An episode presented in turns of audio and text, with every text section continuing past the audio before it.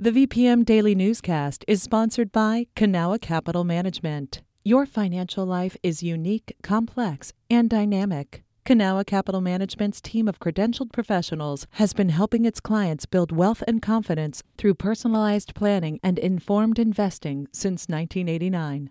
Learn more at cancap.com. That's KANCAP.com.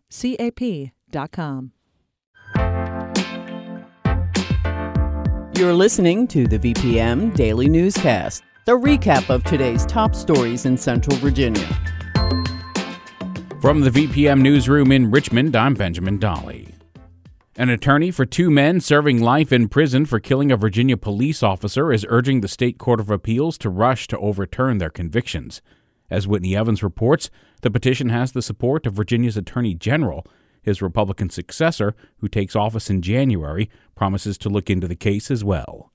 Terrence Richardson and Ferron Claiborne have served more than 20 years in federal prison for the 1998 murder of Waverly Police Officer Alan Gibson. Their attorney, Jarrett Adams, says both men are innocent, but pleaded guilty to the murder in state court to avoid a death sentence. A judge later used those guilty pleas to send Richardson and Claiborne to federal prison for life, this time on drug charges typically only punishable by 10-year sentences. All of this despite the federal jury finding the men not guilty of killing Officer Gibson. Adams says it's an unusual but not unheard of loophole in the system. So they did what they felt was necessary to save their lives, only to have their lives unjustly taken later on. Attorney General Mark Herring supports the petition to free the men. A spokesperson for Attorney General-elect Jason Miyares says his team will work to ensure justice is served to both the victims and defendants in this case. Whitney Evans, VPM News. No charges will be filed against the Virginia Beach police officer who fatally shot 25-year-old Donovan Lynch last March during a chaotic night at the oceanfront. Jonah Grinkowitz from partner station WHRO has more. A special grand jury concluded Officer Solomon Simmons acted in justifiable self-defense and in defense of others when he shot Lynch. Chief Deputy Commonwealth's Attorney Scott Lang presented body camera footage from several officers who were present the night of the shooting. In one of the videos, an eyewitness says they saw Lynch cock back his gun before Simmons shot him. According to Lang, Simmons said he also heard Lynch load his gun.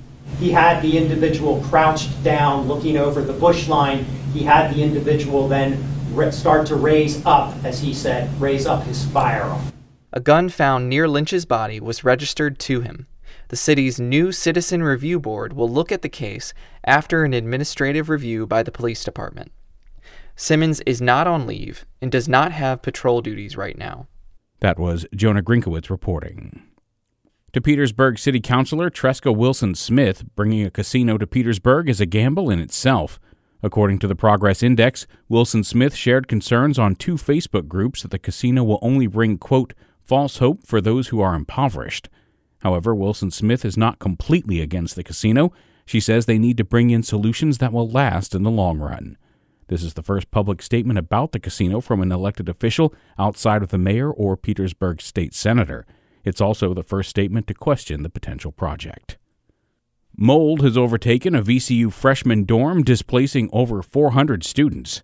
The Richmond Times-Dispatch reports that students began voicing concerns about Johnson Hall in late September. The over 100-year-old building will now be closed for the rest of the academic year. Students will be able to cancel their housing contract and move off campus. They'll only be charged for the time they lived in Johnson Hall.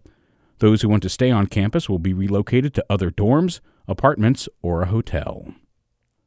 With recent controversies about the removal of books from Virginia public school libraries, we wondered, how do books end up in school libraries to begin with? Megan Pauley went in search of the answer and has this report. In Virginia, it's typically left up to librarians to determine which books end up in their school's library.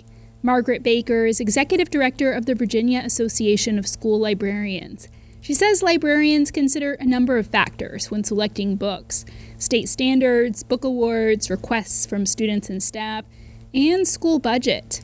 And then based on the budget, then we would have a list of materials that we felt were important to add to the library collection. If approved by the administration, the school then orders the new books.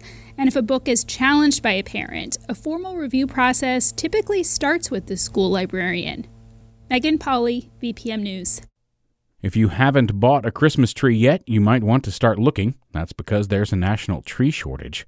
Jamie Warner is executive director of the American Christmas Tree Association. She told partner station WHRO that extreme weather in the Pacific Northwest, like wildfires, droughts, and floods, led to the shortage this year. It's a double, triple, quadruple whammy for the Christmas tree industry. And, you know, everyone is sharing the pain. There are also fewer artificial trees on the shelves because of supply chain issues. Combine all of that with an insufficient number of truck drivers, Warner says consumers could see a 20% increase in prices. GRTC will continue its tradition of honoring Rosa Parks on the anniversary of when she refused to give up her bus seat to a white passenger. Today, every GRTC bus's first seat will be reserved, and each bus will display a commemorative sign honoring Parks' dedication to the civil rights movement. Parks is most well known for her act of defiance on an Alabama bus on December 1, 1955. This has been the VPM Daily Newscast. This newscast was recorded on Tuesday, November 30th, 2021 at 6 p.m. Some of these stories may have changed since the newscast was recorded. You can stay connected to what matters by heading to vpm.org/news or follow us on Facebook, Twitter, and Instagram at MyVPM.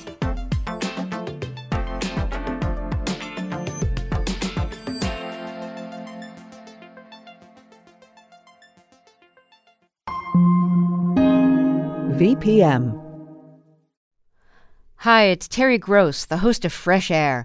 We bring you in-depth, long-form interviews with actors, directors, musicians, authors, journalists, and more.